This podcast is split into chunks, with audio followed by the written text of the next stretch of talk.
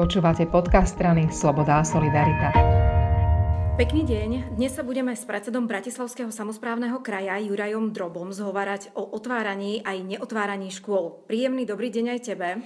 Dobrý deň. Juraj, v prvej vlne pandémie si bol prvý, kto ochránil žiakov, rodičov aj učiteľov tým, že si nariadil zatvorenie škôl v kraji. Bolo to výrazné a zrejme aj naozaj kľúčové. Sme uprostred druhej vlny, školy sú zatvorené a situácia sa nelepší. Najmladší žiaci do škôl už niekde chodiť môžu, ako to vidíš potenciálne u tých starších. Kedy to pôjde a čím je to teda podmienené? Tak ako som v tom čase cítil, že jediné správne rozhodnutie je zatvoriť stredné školy, e, lebo to bol signál pre zvyšok samozprávy a aj vlády, že sa nemajú čoho obávať a musia konať, tak e, veľmi skoro som pochopil, že to malo byť opatrenie, ktoré zabrzdí koronavírus na Slovensku v tých prvých e, týždňoch a mesiacoch. A to sa aj stalo, lebo Slovensko malo, myslím, z európskej 28 vtedy, myslím, že najnižší počet úmrtí, ak sa nemýlim, bolo ich do 30. Zároveň si ale myslím, že je strašne dôležité, aby deti nezleniveli a aby pokračoval e, proces výučby aby boli školy otvorené. My sme v podstate dali voľné ruky riaditeľom našich 54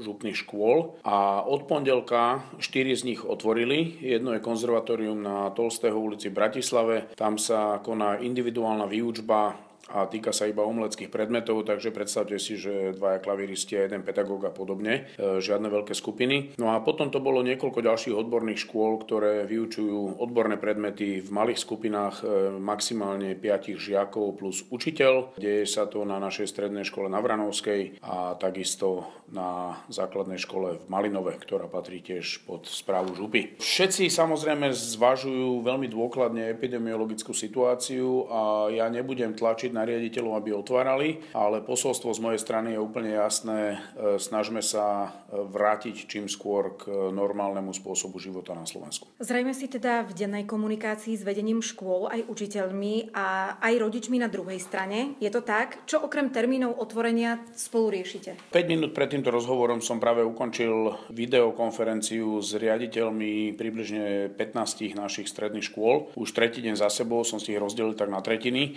Hovoríme o bežných operatívnych veciach, hovoríme o investičných projektoch, o peniazoch, ktoré tento rok chceme investovať do našich školských budov a školských zariadení. A takisto samozrejme hlavná téma je COVID a to, ako môže župa prispieť a pomôcť e, školám na riešenie pandemickej situácie. Konáme tak v úzkej spolupráci s ministerstvom školstva, za čo chcem poďakovať pánovi Braňovi Grelingovi, e, ktorý bol dva roky môjim poradcom pre odbor školstva. Myslím si, že sme za tie tri roky roky urobili veľký krok vpred v oblasti stredného školstva v Bratislavskom kraji.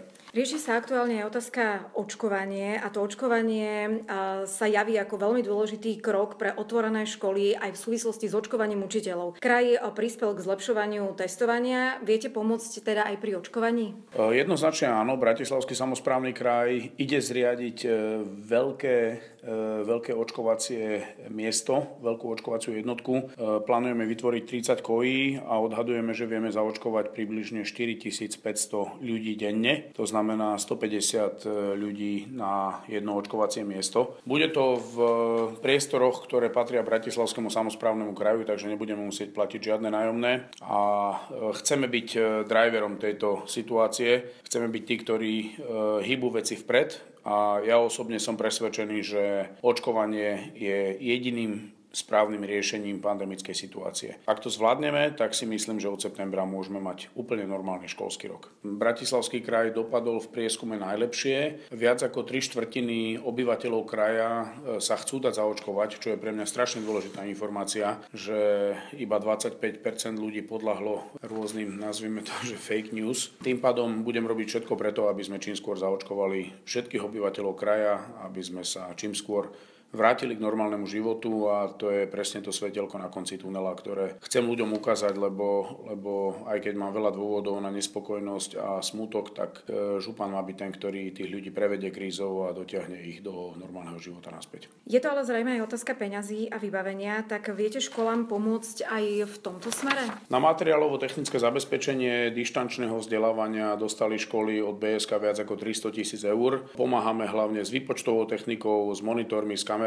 so slúchadlami. Mnohí učiteľia samozrejme nedisponovali takouto technikou doma, takže takže bola naša úloha školám pomôcť v maximálnej možnej miere, ako sme finančne vedeli. Pomáhame samozrejme s ochrannými pomockami. E, mne na srdci leží veľmi osud starších učiteľov, ktorí sa boja vrátiť do škôl, ktorí bez zaočkovania asi budú mať vôbec problém začať opäť vyučovať väčšie skupiny žiakov. Takže ochranné pomôcky, respirátory a tak ďalej, toto je všetko to, čo poskytujeme školám.